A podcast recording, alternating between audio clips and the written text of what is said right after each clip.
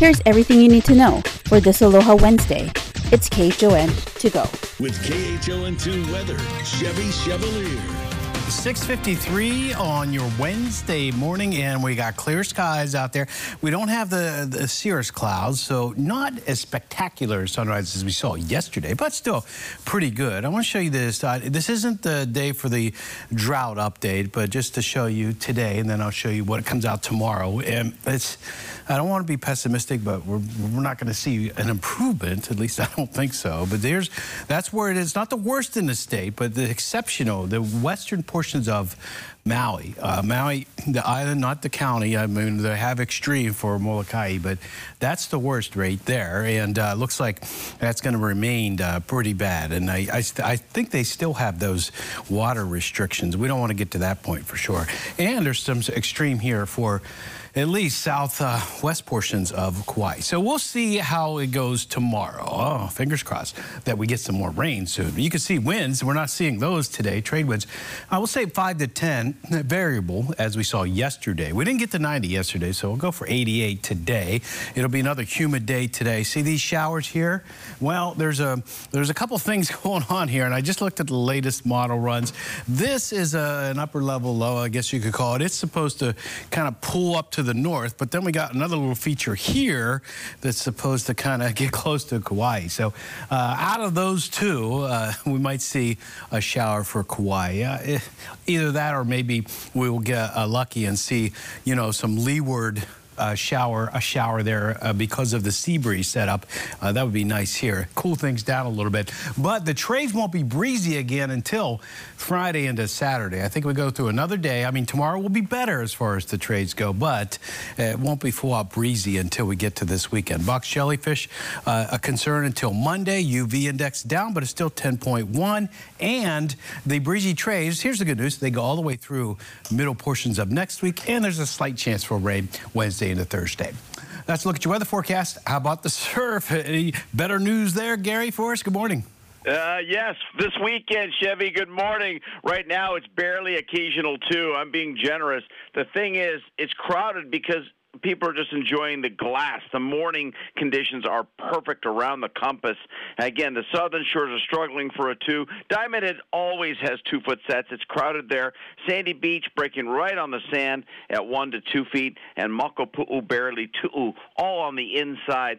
the North Shore's flat to inches, and Makaha not much bigger. A perfect paddling, diving, fishing, and snorkeling. Pack that sunblock. These UV ratings are going to burn you if you're not careful today. Trades are coming coming back tonight for the long haul. And again, a really good swell for this weekend. And this weekend kicks off the Dukes Ocean Fest, and it goes all the way through the following Sunday, the 28th. It's a week long ocean festival that you do not want to miss. Well, the high tide's at 9, going low at 3, sunset 7 o'clock sharp. And that's the update. Here is today's Need to Know. The State Health Department will release Hawaii's latest COVID case count this morning. The last report showed the state's positivity rate at 12.4%. Health officials are reporting four more monkeypox cases, taking our state's confirmed case count to 16. The health department is expanding vaccination eligibility there will be a vaccination clinic this Saturday at the Blaisdell. The UH Board of Regents will hear a proposal to further expand its on-campus stadium. UH wants to increase capacity at the TC Ching Athletics Complex from 9,000 to 17,000 seats. Construction would begin in January. Honolulu police and other agencies have located and freed seven young victims of sex trafficking on Oahu. Two alleged traffickers have been arrested and Anyone with information about trafficking is asked to contact the Missing Child Center. The Kauai Humane Society is asking for your help. Find the people who broke into their shelter and freed their animals. It happened this past weekend. Two dogs died after being hit by vehicles. A public meeting is being held tonight on the future of the Puna geothermal venture. It starts at 5 p.m. at the Pahoa Neighborhood Center. And Kauai residents will have another chance to weigh in on plans to manage tourism.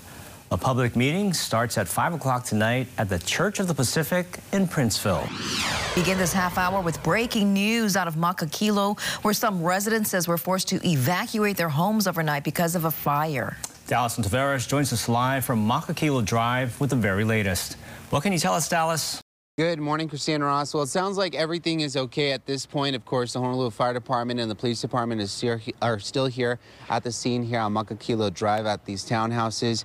But from what we've been gathering so far from the people that we have spoke to, it looks like that this was uh, sort of an electrical fire. There was a HECO box that had some sort of malfunction, started smoking up, and small fire came out of that. And of course, a few residents were evacuated from the scene, but this was quickly extinguished. And now investigators are just kind of looking around the area, taking photos and gathering uh, information as part of part of their investigation. But we're still going to be here out at the scene to give you another update in the next half hour. But again, everything seems like it's fine situations controlled by the Honolulu Fire Department and Police Department. And if there is anything that does develop, we'll keep you posted. Reporting out here at the scene, Dallas Navarro's KHON2 News, working for Hawaii. With KHON2 Sports, Rob DeMello. How's it going, everybody? After more than three weeks of work, training camp came to a close on Tuesday as the University of Hawaii football team reached a significant checkpoint on their road to the season opener against Vanderbilt on August 27th. Rainbow Warriors held a mock game day at practice in the morning, a dress rehearsal of sorts to prepare the team for everything that comes with kickoff, which includes the trek from the locker room, pre-game traditions to the coin toss, sideline positioning, and more. Beyond that, the Bows Scout team began giving looks for the UH offense and defense as practices will move to exclusive game preps for the Commodores starting on Thursday. Just another clear-cut sign that it's almost showtime for Hawaii football. It's definitely exciting. You know, um, you know the guys feel it. Uh, I think you know when, when, when they're in that locker room and we're talking game scenario, or they're looking at the, the countdown card and, and, and we're, we're working off of times. Uh, you know, you can see in their face that they're they're excited when they take the field and and, and they do these things. Um, you know, it has that feel to it a little bit. So uh, it was a good rehearsal today. The anticipation is real. Um, as we get closer, as things start to start winding down and we go more into Vanderbilt prep. The nervous feelings, that's that's a good thing to have. You know, you want to have those feelings. Um, it's normal. It's what human beings do as natural uh, humans and stuff. So I think having that feeling, it's a good thing. Um, but also just trying to stay calm, just trying to keep cool and focus and make the game simple as you can be. Rainbow Warriors are scheduled to have the day off on Wednesday before returning to the practice field on Thursday. Remember, kickoff between Hawaii and Vanderbilt is on August 27th at the Ching Complex. Limited tickets remain, but the game will be televised nationally on the CBS Sports Network. Taking a trip to the Quaker State, where the 12 and under Little League World Series will get started in Williamsport on Wednesday as Honolulu will open play against Washington. Now, the 808 has sent teams to the youth baseball mecca in four straight seasons, having won the state's third world title back in 2018 under the guidance of manager Gerald Oda who, like he did four years ago, has been a master motivator to the team's 3-0 run in the regional, having outscored opponents 25 to 5. I think, you know, as, as, a, as adults, our job is to really instill hope, courage, and confidence in these kids, just to let them know that, hey, as long as you try your best, you know, you know, never give up, you know, those kind of things that then obviously no matter well, no matter what happens, they're gonna look back that you know what I tried my best. You know, if they succeeded, great. You know, if they didn't, no problem, and then we just try again. What day's today? Great day, coach. It's a great day. Whatever happens, but the fact that we play is it awesome?